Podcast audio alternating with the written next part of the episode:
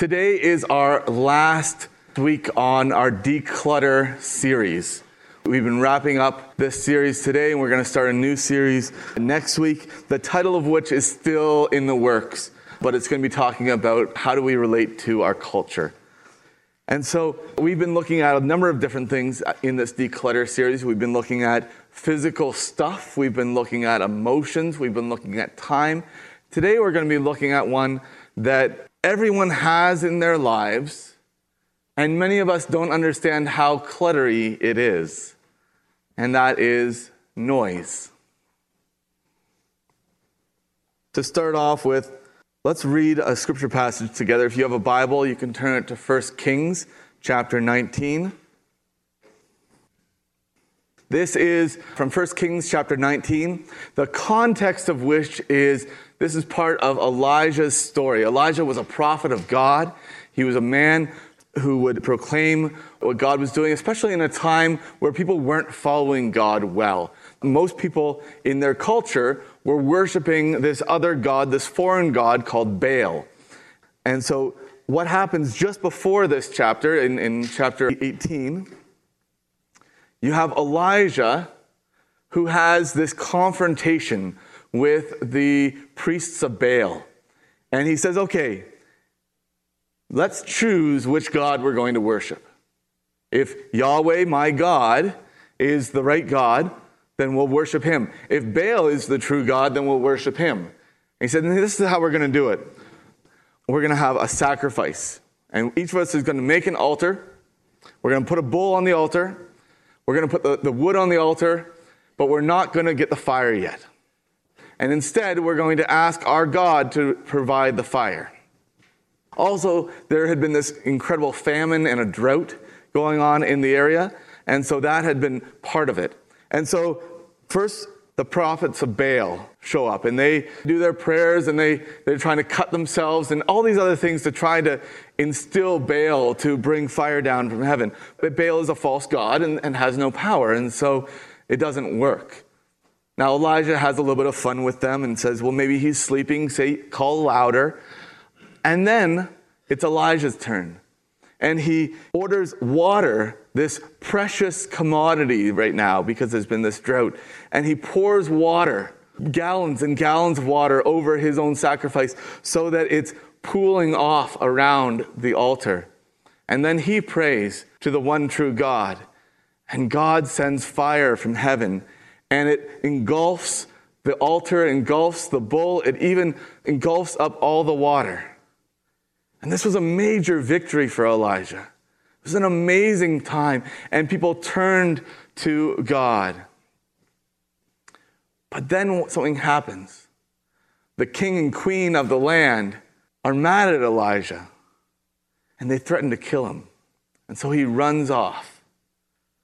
He runs off and this is where we come up with a story. And the word of the Lord came to Elijah, and he said, What are you doing here, Elijah? And he replied, I've been very zealous for the Lord God Almighty. The Israelites have rejected your covenant, torn down your altars, and put your prophets to death with the sword, and I am the only one left. And now they're trying to kill me too. Can you appreciate the desperation in his voice? The Lord said, Go out and stand on the mountain in the presence of the Lord, for the Lord is about to pass by. And then a great and powerful wind tore the mountains apart and shattered the rocks before the Lord. But the Lord was not in the wind. And after the wind, there was an earthquake, but the Lord was not in the earthquake. And after the earthquake came a fire, but the Lord was not in the fire. And after the fire came a gentle whisper. Some translations will say a still small voice. When Elijah heard it, he pulled his cloak over his face and he went out and he stood at the mouth of the cave. Amazing things happen after this, but we're going to just stop here. Because I want to talk to you about that still small voice. Why is it so hard for us to be silent? Why is it so much easier for us to live with lots of noise all around us than to simply be silent? We are constantly surrounded with voices that are influencing us how to think, feel, and behave, whether that's movies, music, TV, internet, cell phones, never ending barrage of advertising. There's always something going on, always noise in our lives. I don't want to say that that's bad. I don't want to say that particular noises in our lives are bad, but they're noisy. If we can just recognize that. They're noisy, and our lives are full of noise. One study said that 183 million people are regularly exposed to noise levels that are labeled as excessive by the Environmental Protection Agency. 183 million people are constantly bombarded with excessive noise. And partly that's just how our culture is. We can just kind of say, you know what? That's just how we live. We have technology, we're plugged in generations. It's just part of how we live. And again, I'm not saying it's good or bad, but it is telling of our culture. I would suggest that our culture, and hopefully you would agree with this, but I would suggest with our, that our culture values noise more than it values quiet. Do a little test with me for a second. Do you have a cell phone? I do. Does your cell phone have voicemail and email? Does your cell phone have texting and Facebook? How about this one? Do you have a TV? Most of us probably do. Do you have more than one TV in your house? Do you have the TV or maybe the radio or some other sort of music playing in the background even when you're not really listening to it? When you go into your vehicle, do you automatically turn on the radio? Most of you probably know by now that new SUVs and minivans now come with separate CD and DVD players for the back seats so that your kids can watch or listen to something different than what you're watching or listening to. Hopefully, you're not watching something while you're driving, but to each their own. Just flag people down, they'll get out of your way. How about this one? Do you know that there is something called wired clothing out there now? There are hats and there are coats that have built in Bluetooth speakers to them so that you can listen while you're getting dressed. I don't, I'm not totally sure. Our culture certainly does prioritize noise over quiet. And while none of those things are in and of themselves bad or wrong, I wonder whether there's a connection between the amount of noise in our lives and our inability to hear God. If God sometimes feels distant to you, maybe it's not because he's not talking to you, but rather because we aren't really listening. I want to show you some scriptures about Jesus and his disciples. Jesus had a three year ministry in which time he needed to start a movement through 12 people with the correct teaching and theology about who God was, combined with all the people who wanted him to heal and to perform miracles in just three years. He was going to change the world forever. That's a busy life. And yet, Jesus had a regular discipline of silence and solitude. Mark 1, verse 35 says this Very early in the morning, while it was still dark, Jesus got up, left the house, and went off to a solitary place where he prayed. Luke 5:16 says, "But Jesus often, often withdrew to lonely places and prayed. Luke 6, 12, and 13 says, One of those days, Jesus went out onto a mountainside to pray, and he spent the night praying to God. And then in, when the morning came, he called his disciples to him, and he chose 12 of them, whom he also designated as apostles. Notice here, Jesus didn't do anything significant or important without first taking time with his Father. There's a theological underpinning here. Jesus was God. And yet, when he came to earth, he humbled himself and he emptied himself of all of his God superpowers. In other words, Jesus didn't know everything. He didn't know all that was going to happen. He needed his time with his Father, listening, so that he would be obedient to what his heavenly Father wanted him to do. And so he took time to pray. My guess is that most of his time praying was quiet listening. Not only does Jesus take this time and make these disciplines in his own life, but he teaches his disciples to do so as well. Mark 6, 31 and 32 says this because so many people were coming and going that they did not even have a chance to eat. Jesus said to his disciples, Come with me by yourself to a quiet place and get some rest. So they went away by themselves in a boat to a solitary place. I stopped there because the next part says, But the crowds followed them. Please hear me say this finding quiet and solitude is not easy. It may be absolutely indescribably challenging for some of you, but it's worth it. Mark 9 2 says, Jesus took Peter, James, and John with him and led them up a high mountain where they were all alone. There he was transfigured before them. Luke 11 1 says, One day Jesus was praying in a certain place, and when he finished, one of his disciples said to him, Lord, teach me to pray. Teach us to pray. They wanted to know, How do you pray? When you go off in quiet, how do you pray? We want to do the same. And then Matthew 6, verse 6, this is one of the ways that Jesus was teaching his disciples to pray. It says, When you pray, go into your room, close the door, and pray to your Father who is unseen. Then your Father who sees what is done in secret will reward you. Now just pause for a second here. Because I have taught you folks to not take my word for it, but to go back to Scripture and to read things in context. And when you do that, and I know you will, you will find that this is a little bit out of context.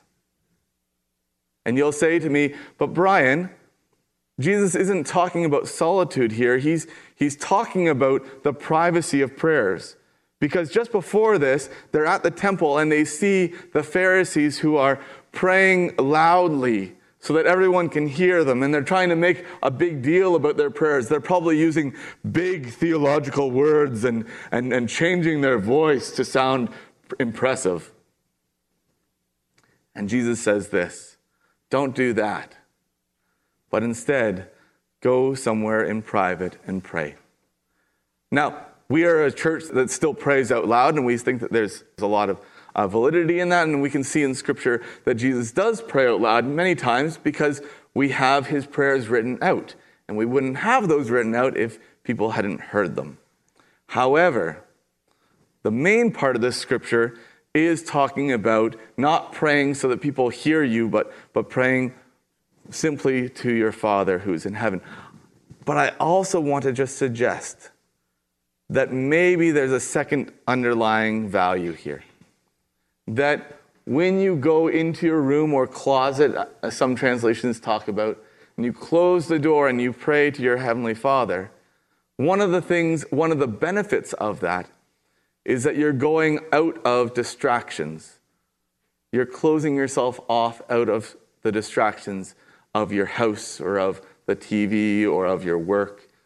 And you're going somewhere that has, we'll say, less distractions There are all, still all those to do lists that go through your head, all those thoughts that come in and out, and that's fine. But you're closing off some of the distractions that you can close off. Now, again, we had a, a women's conference here this weekend, and if you are a mother or a father who has young kids who are at home, getting rid of the noise is going to be very, very, very tricky. If you have toddlers, if you have young kids constantly need you, this is just an especially challenging message for you. And I, and I get that. I'm going to tell you something. I'm not going to give you, here are three ways to get the noise out of your life because I don't, I don't know. But one thing I do know is that women are incredibly capable and creative people, and that this is not a new phenomenon. That there have been mothers throughout centuries who have followed Jesus and have found time and ways to find quiet in their lives, to listen to God. In fact, as I was thinking about it, so John and Charles Wesley, do those names ring a bell? John Wesley was a, a, great theologian. They lived, I think, in the 18th century sometime. The great, great theologian. And John Wesley, he, he was influential in starting the Methodist movement and in doing big revivals and helping people to, to disciple each other really, really well in small groups. His brother, Charles Wesley, was a phenomenal musician and, in fact, wrote many of the hymns that we still sing today and that were incredibly, incredibly influential in the last century. Now, they are just two of the brothers of a large family, and their mother was a devout follower of Jesus. And one of them, I can't remember if it was John or Charles, writes about his mother and her faith in one of his journals. And one of the things that, that, they talk about is that she made time with her Lord every day. And it was hard, especially when the kids were young. But this is what she did she would take a blanket and she would cover herself with the blanket. It makes me think about like when you're a little kid and you make a little fort. She would do that. She would cover herself with a blanket. And under the blanket, she would take her time listening and praying and reading her Bible. And the kids learned quickly that when mother is under the blanket, that you do not bother her. Now, that's just one example of a bizarre and creative way that women have found to take quiet and time with the Lord. I don't know what the best way for you is going to be, but I do want to encourage you that even the hardest things are worth figuring out. Back to the message. Too often we feel like our relationship with God is lacking. And yet we also don't often give him room to speak. We are so distracted by so many things that we need God to shake our lives with a strong wind or an earthquake or a fire. But the Lord is not in those things, but rather in the still small voice. But the problem with the still small voice or the, the gentle whisper is that it is easily, easily ignored. So here's my question for you Do you feel like God is distant? Do you wish that God's voice could be louder in your life, that you could turn up the volume? And if so, is there a connection with, between the amount of noise in your life and your inability to hear God?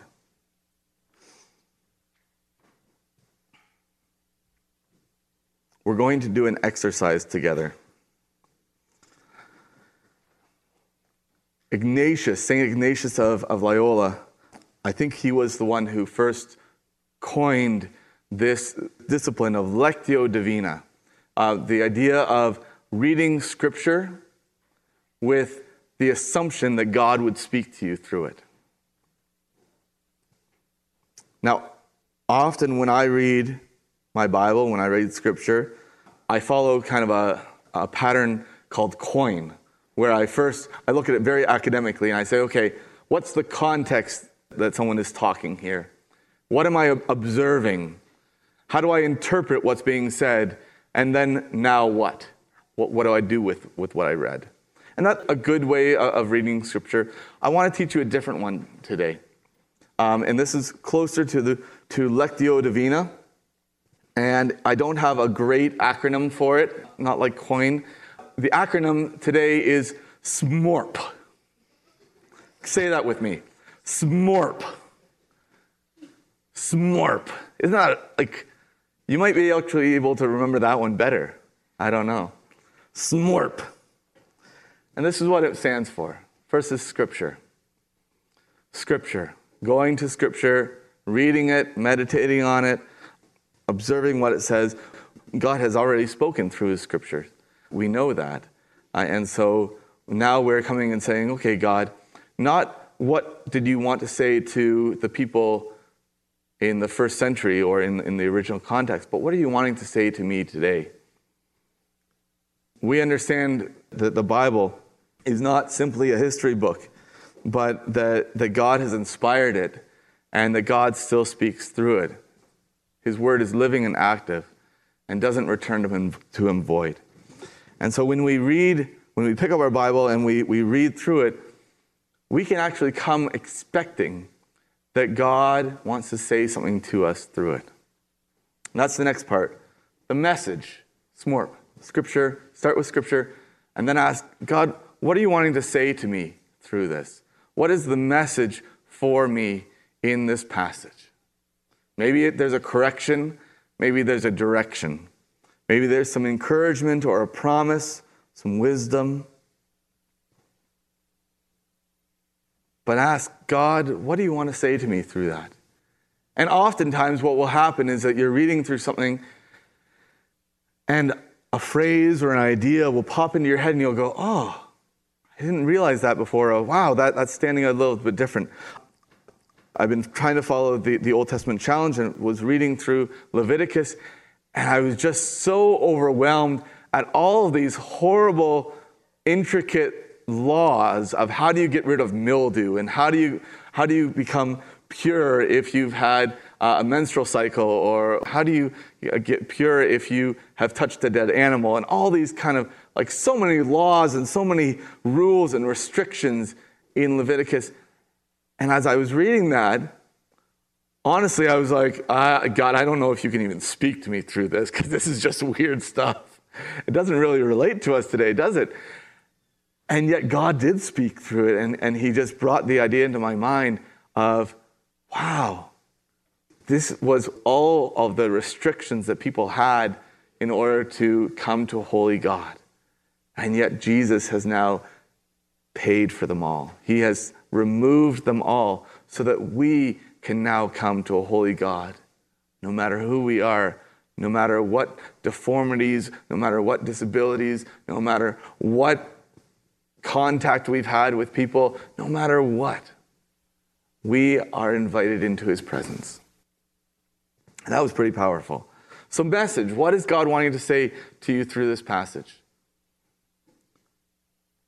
Then the O part is obedience. Once God tells you something through that scripture passage, you might have to do something. If He convicts you, if He corrects you on something, you need to then follow that correction. If He directs you to do something, you need to follow that. And the fact is, this is probably one of the hardest parts of SMORP, frankly, of the, of the Christian life. And if you're not willing to do what God says to you. It's hard to even want to hear God's voice in the first place. Frankly, there's very little point in wanting to hear God's voice if you're not going to do what He says. And so, friends, I want to just encourage you when you do this, God may speak to you. He may show you something that needs to change in your life, or He may show you something that you need to start doing. And you need to be willing to say, okay, God, I will do that. Even if it's weird, even if it's uncomfortable. If you tell me to, I will. obedience. The third, fourth one is this repentance. Again, if he brings something up that, that you need to say, God, I'm sorry about that for, then do that. And turn away from it. Excuse me. And the last one is prayer, where we have now, we've read scripture, we've asked God to speak, we've heard from God, and now we can take a few minutes and talk to God back and either thank Him for what He said, praise Him for who He is, bring up things that are on our heart. That's the intercession part, lifting up people who are on our heart and sharing that. This is a fantastic way of just doing regular Bible reading. But it starts with the belief and the idea that God wants to speak to you, that God wants to say something to you, and wants to do that through his scriptures. And that's something that, that most of us are pretty comfortable with is reading. But but James talks about don't just read and then close your Bible and then forget what God said. Instead, do. So what we're going to do is each of you were given a, a little handout. So what you're going to do is we're going to take the next 10 minutes in quiet. And what I want you to do is I want you to pick, there are four, four pages of this. Pick one of them. You could then take this home and do the other three throughout this week. But pick one. Doesn't matter which one. Eeny, meeny, miny, mo. And I've already given you the scripture part. So I want you to just read it. And maybe read it a second time, slower. And as you read, just ask God, show me what you want to say to me through this passage. I've picked four semi random passages, not thinking any of you need one of these specifically, so don't worry about that. Don't go, all right, which one was Brian thinking about when he picked it for me? But I believe that God wants to speak to you, even right now. So I want to invite you to read it, maybe read it twice. If there's a, a line or a word, you could read that again and again. That's what meditation, Christian meditation means, just reading it, letting it absorb into your life, into your mind. If something sticks out to you, feel free to underline it or write it down below in the message. Maybe something sticks out to you and it's not word for word, but you, you write it in the message part. And then I want you to just reflect and think how do I obey that? Is there something I need to do? Is there something I need to repent of? And then just take some time to pray.